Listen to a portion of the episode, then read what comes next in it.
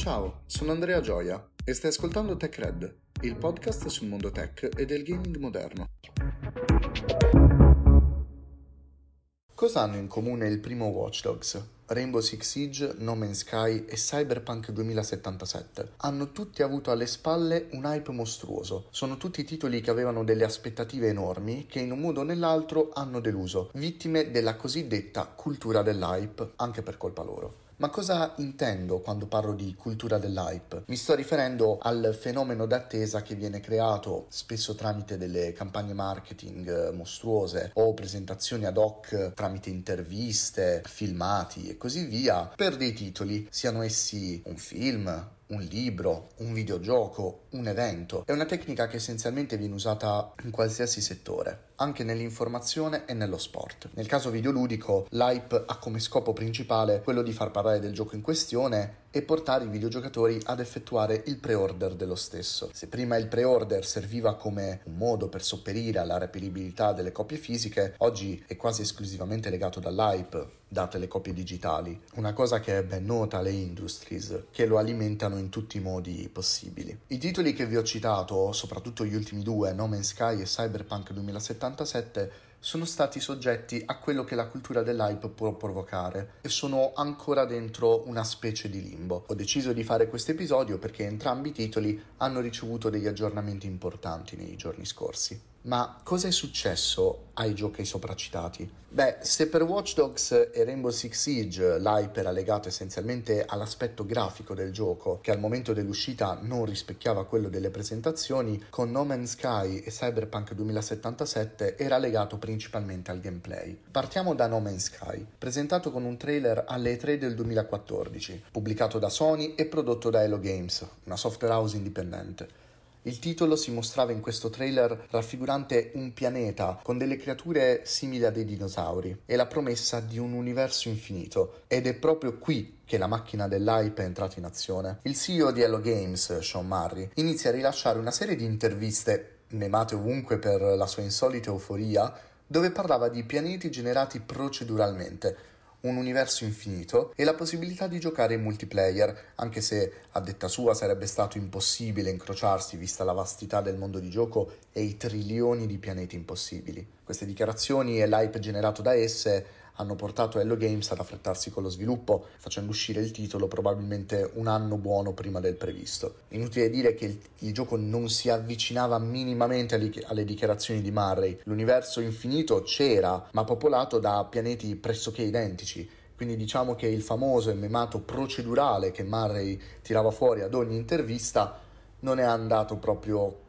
come si sarebbe aspettato. I pianeti erano generati sì proceduralmente, ma con un algoritmo acerbo e creature che non erano lontanamente simili a quelle del trailer e col famoso multiplayer totalmente inesistente. Giocatori che si sono riusciti a trovare nello stesso punto di questo enorme universo il giorno dopo l'uscita, quindi mandando in fumo tutte le sue dichiarazioni. Inoltre, secondo le parole di Sean Murray nella campagna marketing, col gioco sarebbe stato possibile fare di tutto. Probabilmente il gioco ci avrebbe anche fatto il caffè, se avesse potuto. Il lancio fu disastroso, con una valanga di recensioni negative su Steam e PlayStation. Altra nota dolente, il titolo preso sotto l'ala di PlayStation che nella scorsa generazione è diventata famosa proprio per la qualità dei titoli pubblicati. Un titolo essenzialmente disastroso, con elementi di gameplay mancanti. Essenzialmente il titolo era simile a un Minecraft al momento dell'uscita, solo che Minecraft, anche nel suo essere scarno come gioco, proponeva delle situazioni di gameplay molto più variegate, anche tramite la possibilità della costruzione, cosa che No Man's Sky non permetteva di fare al lancio. E per quanto riguarda Cyberpunk, beh, si sa, più in alto si vola, più forte è il tonfo in caso di caduta, oppure la famosa leggenda di Icaro che con le sue ali di cera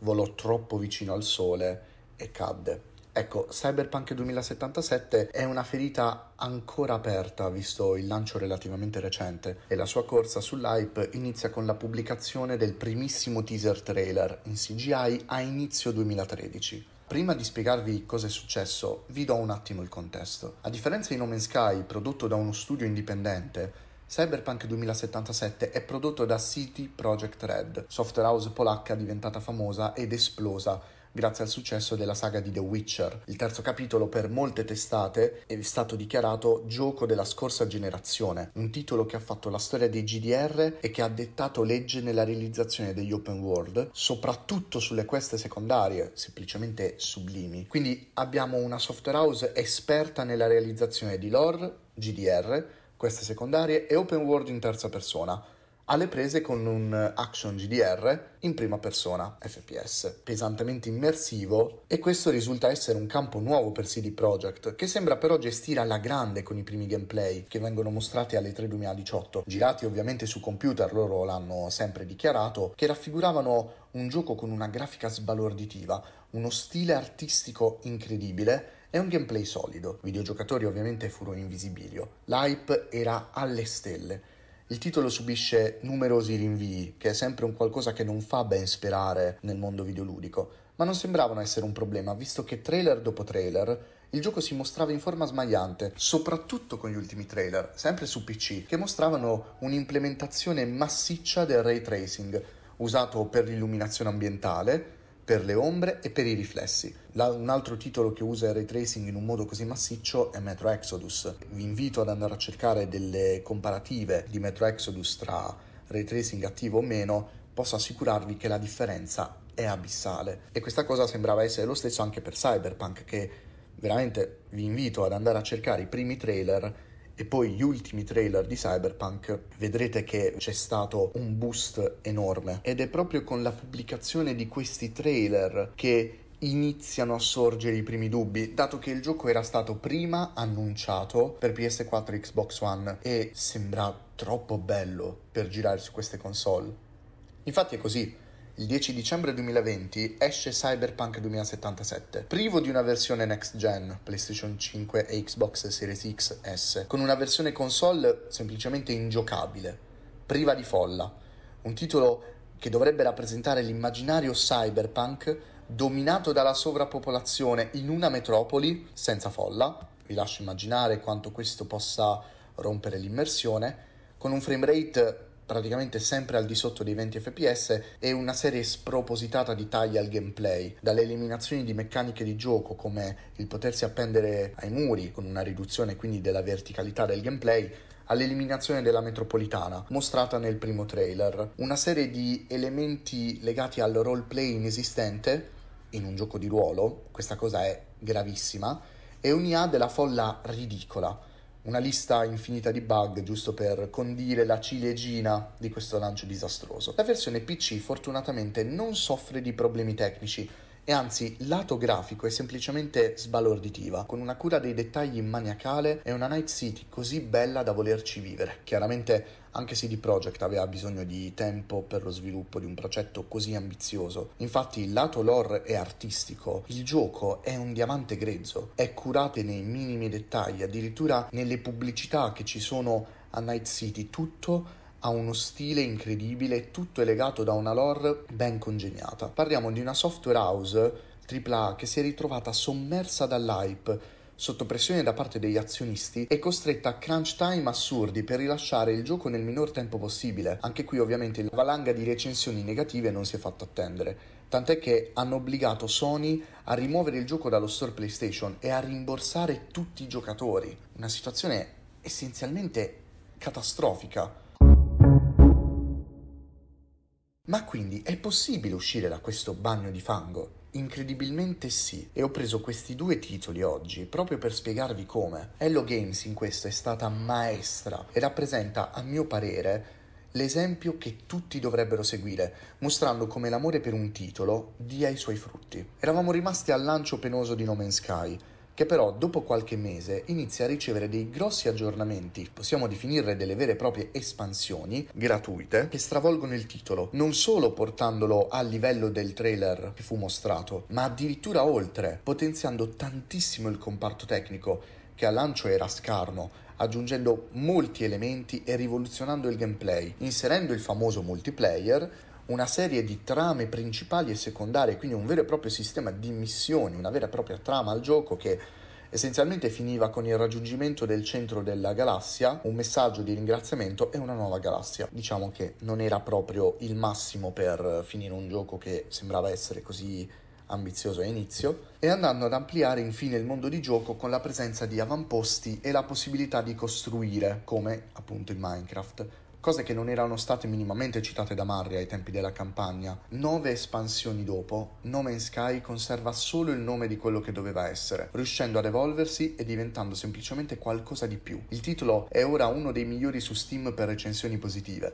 Ci tengo a ricordare che tutte le espansioni del gioco sono gratuite e che prima dell'uscita di un'espansione Hello Games tatticamente mette uno sconto sul titolo di almeno il 50%. Hello Games ha intenzione di rilasciare altre espansioni. Proprio nel momento in cui sto registrando questo episodio è uscita la nona espansione del gioco, che amplia il contesto delle sentinelle. Prima erano loro l'unica tipologia di nemico, diciamo tra virgolette, all'interno del gioco. No Man's Sky possiamo dire che ha avuto la sua redenzione e anche oltre. Cyberpunk? Con Cyberpunk il discorso è molto più complesso. Questo perché CD Projekt Red deve ancora portare il titolo a quello che era ai tempi dell'annuncio. Ho scelto di fare questo episodio anche perché qualche giorno fa è stata rilasciata a sorpresa la patch 1.5.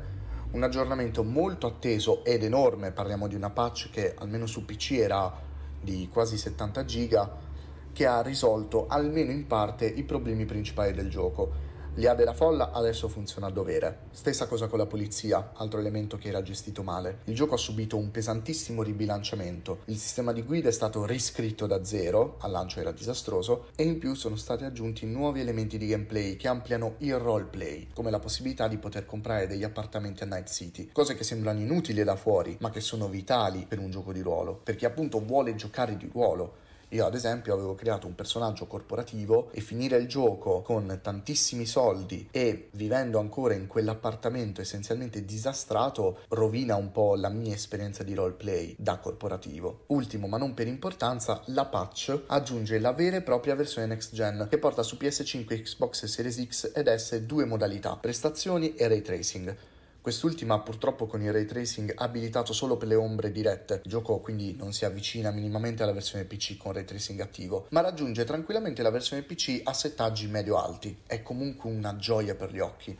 Quindi la strada per la redenzione di Cyberpunk 2077 è ancora lunga e CD Projekt Red impiegherà altro tempo per riportare il titolo al suo splendore, probabilmente con l'uscita della prima e vera espansione, come accade con The Witcher 3 per Blood and Vine o Cuore di Pietra. Perché vi dico questo? Perché anche The Witcher 3 ebbe un lancio discutibile. CD Projekt è abituata a queste situazioni, solo che questa volta parliamo di problemi strutturali del gioco e non solo legate all'ottimizzazione e ai bug. Voglio concludere questo episodio con un personale consiglio. Evitate, se potete, di preordinare. Questo perché ormai i giochi non sono più come ce li pubblicizzano. Le aziende campano sulla tecnica dell'hype e tutti ne possiamo cadere, tutti, anche la miglior software house può farci cascare in questo tranello Basti pensare a Rockstar Games che aveva messo tanto hype sulla edizione remastered di GTA 3, Vice City e San Andreas che al lancio era tremenda. Quindi per dire il mio consiglio è state attenti sempre a quello che mostrano e aspettate se possibile l'uscita dei giochi.